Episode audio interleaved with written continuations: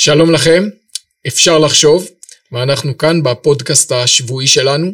אני חיים נבון, ואיתי היום הרבנית ימימה מזרחי. שלום לך שלום, הרבנית. שלום, שלום. אני גם מאוד שמח שאת פה, ואפילו קצת מתרגש, ואני אגיד לך למה, כי אחרי שנפטרו אה, שני רבותיי, הרב ליכטנשטיין והרב עמיטל, זכר צדיקים לברכה, נשאר רק בן אדם אחד בעולם שאני מעריץ, וזה אשתי. ואשתי מעריצה אותך, יצא שגם אני מעריץ אותך על ידי אה, תיווך. וואו, וואו, איזה כבוד. אז אה, אני, אני מאוד שמח שאת איתנו, ואת עושה היום דברים שאף אחד אחר לא עושה, ואולי נתחיל בזה שאת דרשנית. דרשנות זה מקצוע רבני קלאסי שאנחנו הזנחנו. היה במאות שנים קודמות, המגיד מדובנה, ומה, אנשים שזו הייתה התמחותם, והזנחנו את זה.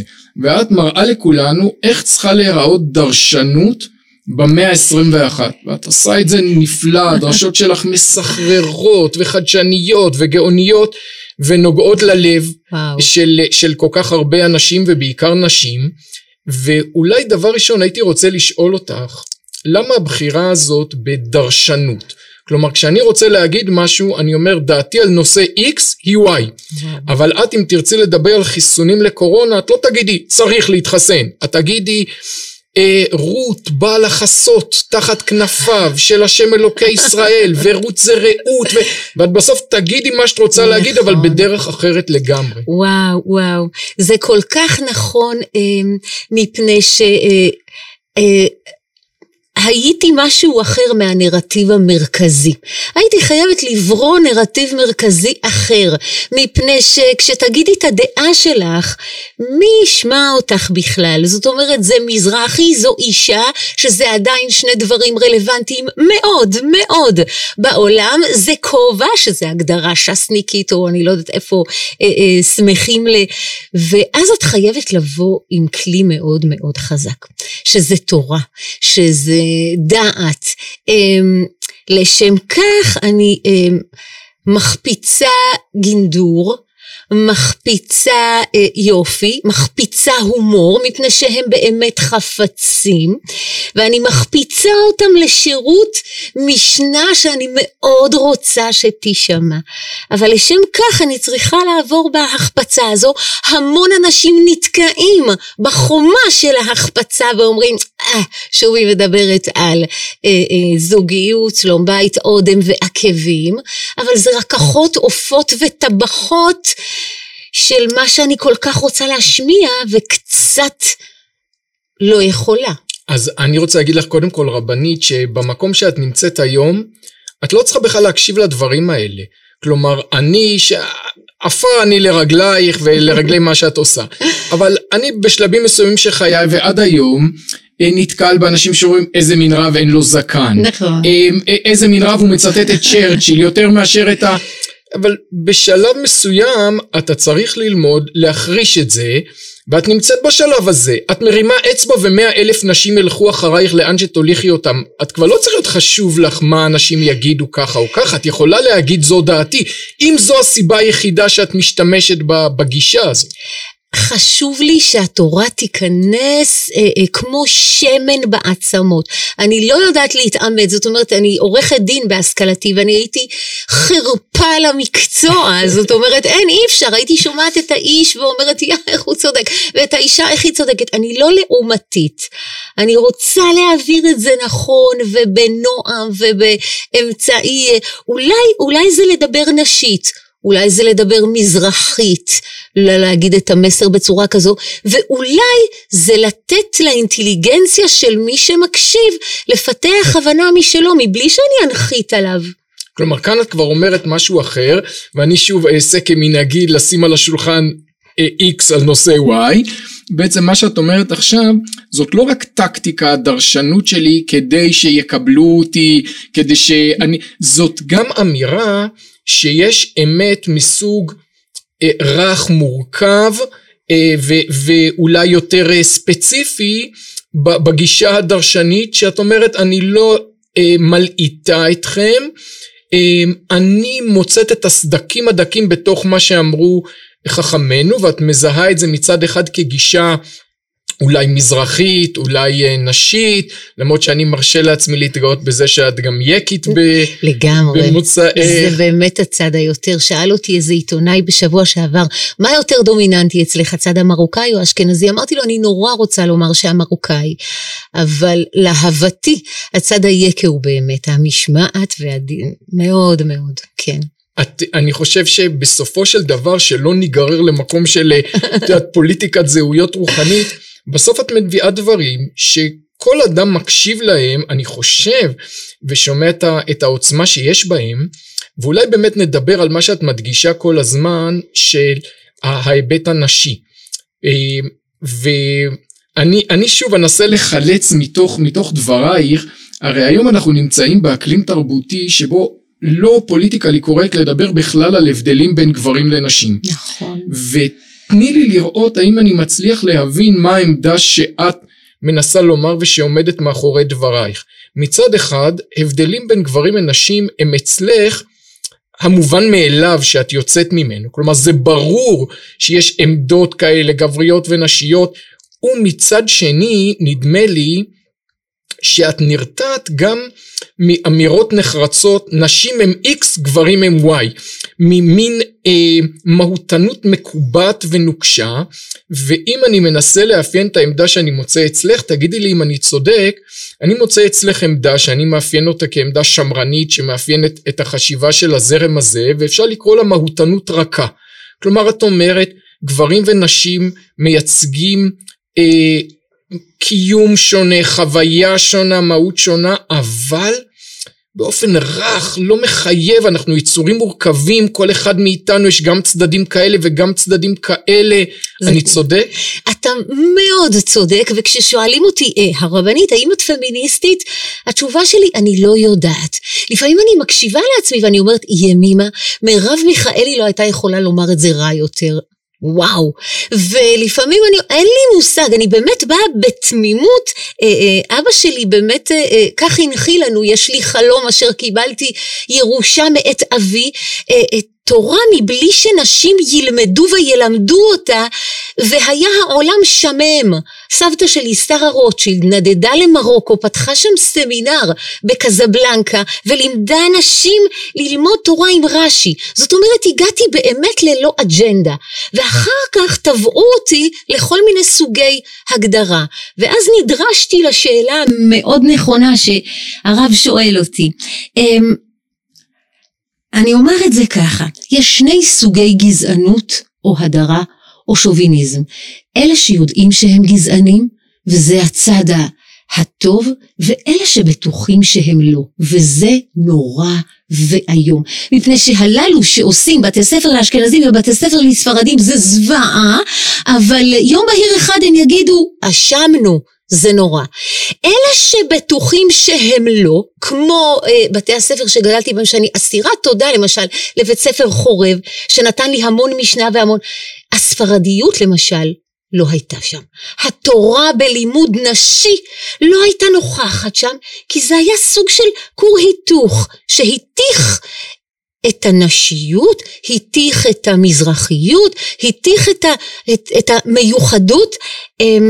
עכשיו, נשים שמתהדרות היום בלימוד גמרא, נענו לכישוף הזה של כור ההיתוך, בואו והיו חלק מאיתנו, הידד אתן לומדות גמרא כמו גברים.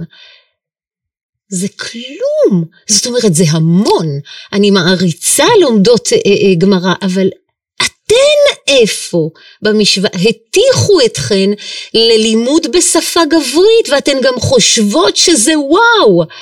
וזה לא, יש תורה זנוחה שנשארה למרגלות הר סיני, שקוראים לה כה תאמר לבית יעקב. מי נטל אותה משם? היא עוד שם. מי שלומדת תורה, ויש המון לומדות תורה, ואני מברכת על זה, אבל הן לומדות תורה בגברית. ואין אף אחת שהרימה את התורה הזנוחה הזו, כה תאמר לבית יעקב, ודיברה אותה נשית. אז יש או את אלה שהוטחו ללימוד הגברי, או אלה שלוקחות את זה למחוזות פחות אה, אינטלקטואליים ועמוקים, והתורה הזו, מה יהא עליה? אבל על זה אני אומר, אני בעוונותיי מלמד גמרא לבנות, ובאופן מאוד מובהק, אני בניגוד למורים אחרים לא עושה שום מאמץ אה, להפוך את התורה ליותר נשית וכשתלמידותיי אומרות לי זה אידיאולוגי שאתה חושב שבנות צריכות ללמוד גמרא כמו בנים, אני אומר להם לא, זה פשוט איך שאני יודע. נכון. כלומר, תח, בדור שאתם תגדלו ותלמדו, תלמדו איך שאתם יודעות. כן. ומצד אחד אני אומר שבאמת, בוא נחכה ונראה מה יצא מזה.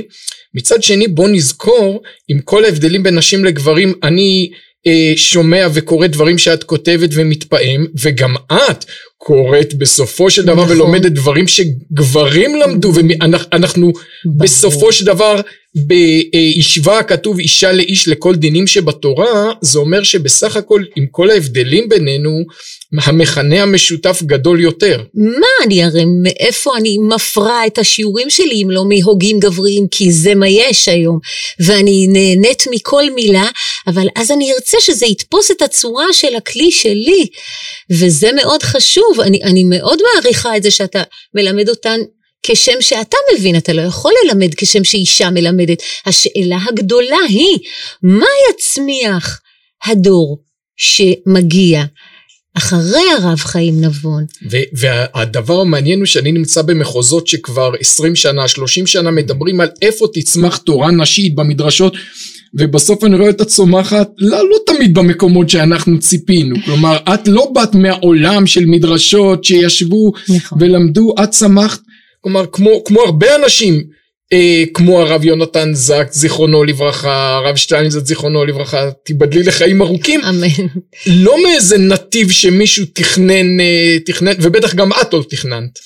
זה נכון אה, אני כל הזמן אומרת שלא הייתה לי אידיאולוגיה מסוימת אני בתמימות גדולה הגעתי למגרש של לימוד תורה כי כך אבא גידל אותנו כך סבא גידל אותי אה, באחריות כלפי התורה.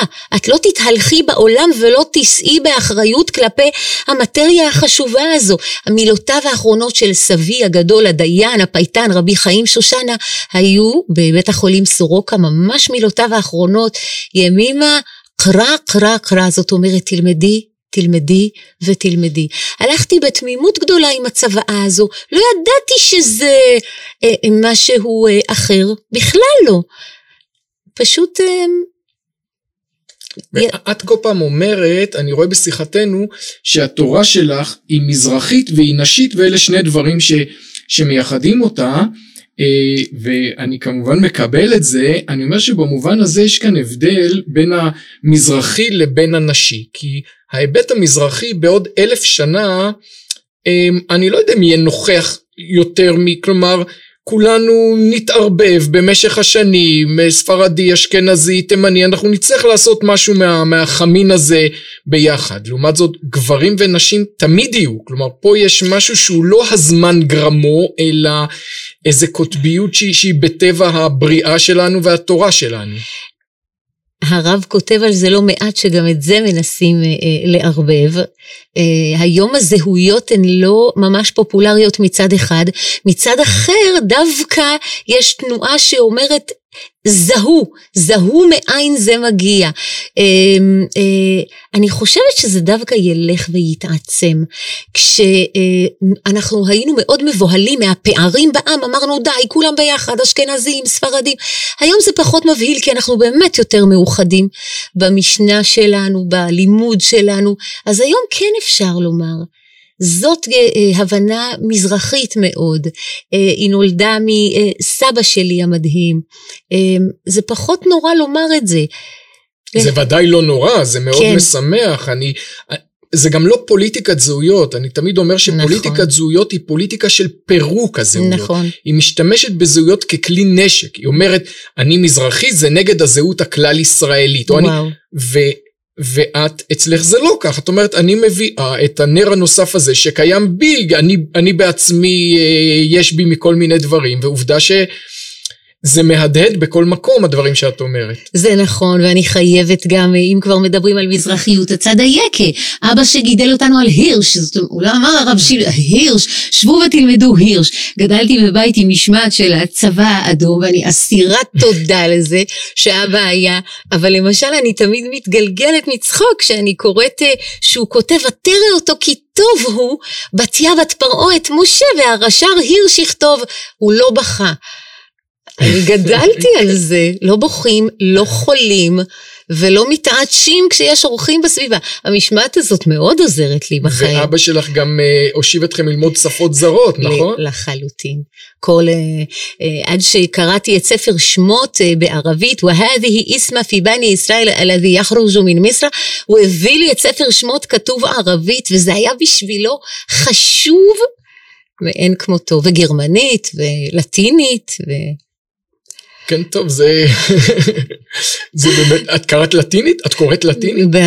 אבא הכריח אותנו, הלכתי ללמוד משפטים, והוא לא אמר, מה, את לא, את לא תגידי, Pacta sunt servanda, הסכמים יש לכבד, ואת צריכה להבין באיזה קונטקסט זה מופיע. אז למדתי... ואת יודעת שזה מאוד מעניין שבהלכה אין pacta sunt servanda. וואו. אין בהלכה, אבל זה נושא ל... לשיחה, לשיחה אחרת. מעניין. נכון? זה מאוד מעניין. אבל אה, זה באמת אה, נושא שיצדיק התייחסות, אה, התייחסות מעניין. שונה. מעניין. את יודעת מה, אני, אני אולי אשאל אותך, על נושא אחר, היה לפני שנתיים כנס שמרנות שהפיקה קרן תקווה, וגונב לאוזניי שאת באותו שבוע אמרת שמרנות זה יפה מאוד, אבל למה הביאו דווקא את הדוגמנית רותם סלע לדבר שם? אז אני קודם כל רוצה לומר בשם אה, השמרנים הישראלים שרותם סלע שמדבר בענייני שמרנות, כן, הוא מוציא לאור, הוא, הוא יהודי יקר עם הרבה מעלות, הוא לא דוגמן ובטח לא נכון, דוגמני. אז אחרי שהסרנו את העננה הזאת מעל יחסייך עם ה... עם השמרנים. מה את חושבת על עולם הרעיונות הזה? אני חושבת שהוא צריך להישמע, אני חושבת שהוא מאוד אמיץ. אנחנו רגילים לחשוב ששמרנות זה משהו אה, מבוהל, מפוחד ו- ומקובע, ואני חושבת שיש לזה חידושים, אני חושבת שהרב... אה, מייצג את זה בכבוד גדול, בהחלט צריך אה, להישמע, בטח, זה קול אה, חשוב במציאות הישראלית. כן, זה, זה, את אומרת שאנשים חושבים ששמרנות זה אומר אה, קיבעון, נכון. להיות תקוע. האמת, כמו שאת אומרת, להיות שמרני היום זה האומץ להתמודד עם העבר שלך. נכון. ביכולת לקבל, אה, והיכולת להיות חלק.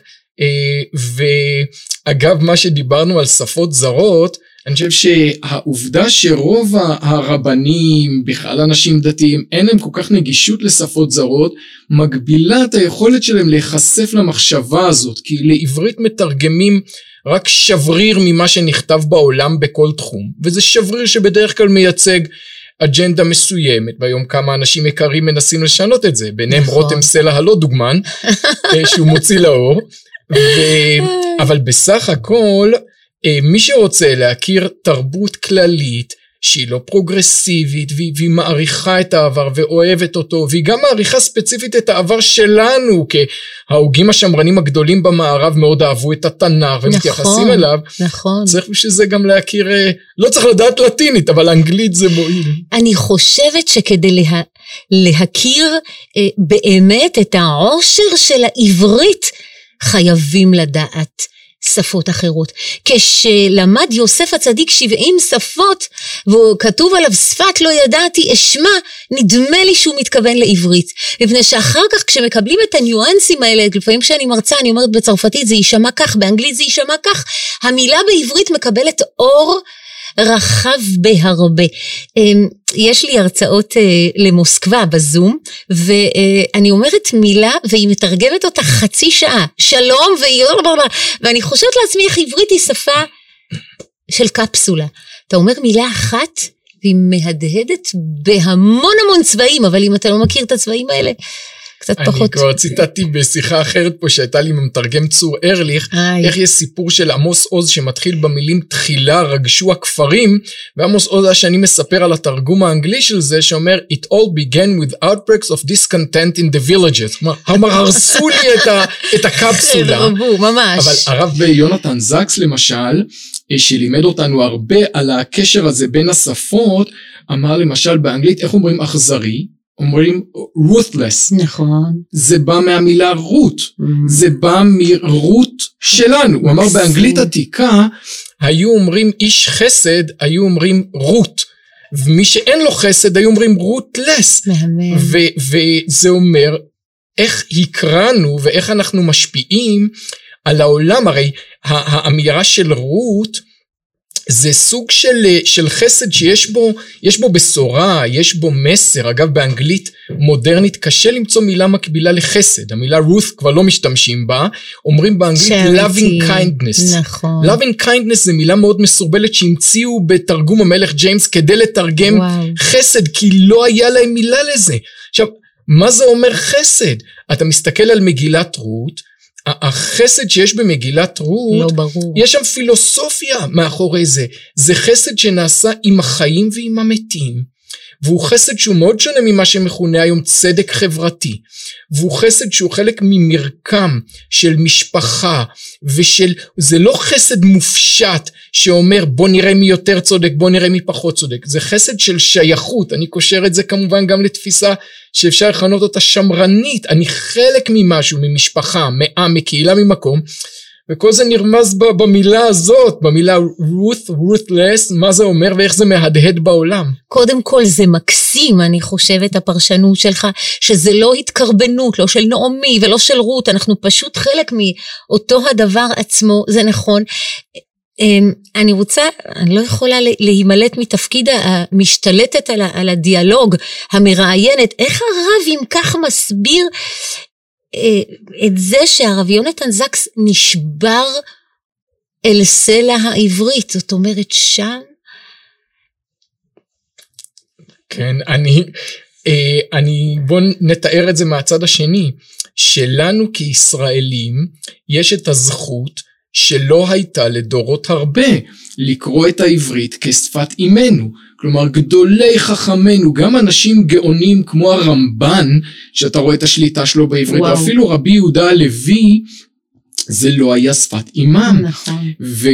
וודאי אנשים גדולים בדורנו כמו הרב יונתן זקס שסירב להתראיין בעברית כי הוא אמר אני לא שולט לא בזה עשיר כמו... מספיק. כן, כן ולנו יש זכות אני רואה תלמידים שבאים מחוץ לארץ ללמוד ב- בישראל כל כך קשה להם ואנחנו לא מעריכים את זה נכון. שילד נכנס לכיתה א' וקורא בתנ"ך בראשית ברא אלוקים את השמיים ואת הארץ ומבין כל מילה נכון. ממה שנאמר זה שם. כל כך נכון, אני גרה בשערי חסד, שזו שכונה של אה, אמריקאים, והוא, והם מכירים את שפת הגמרא. אז הוא דפק לנו בדלת שכן ואמר, אפשר לקבל קדירה? הילדים אמרו לי, אמא, מה זה קדירה?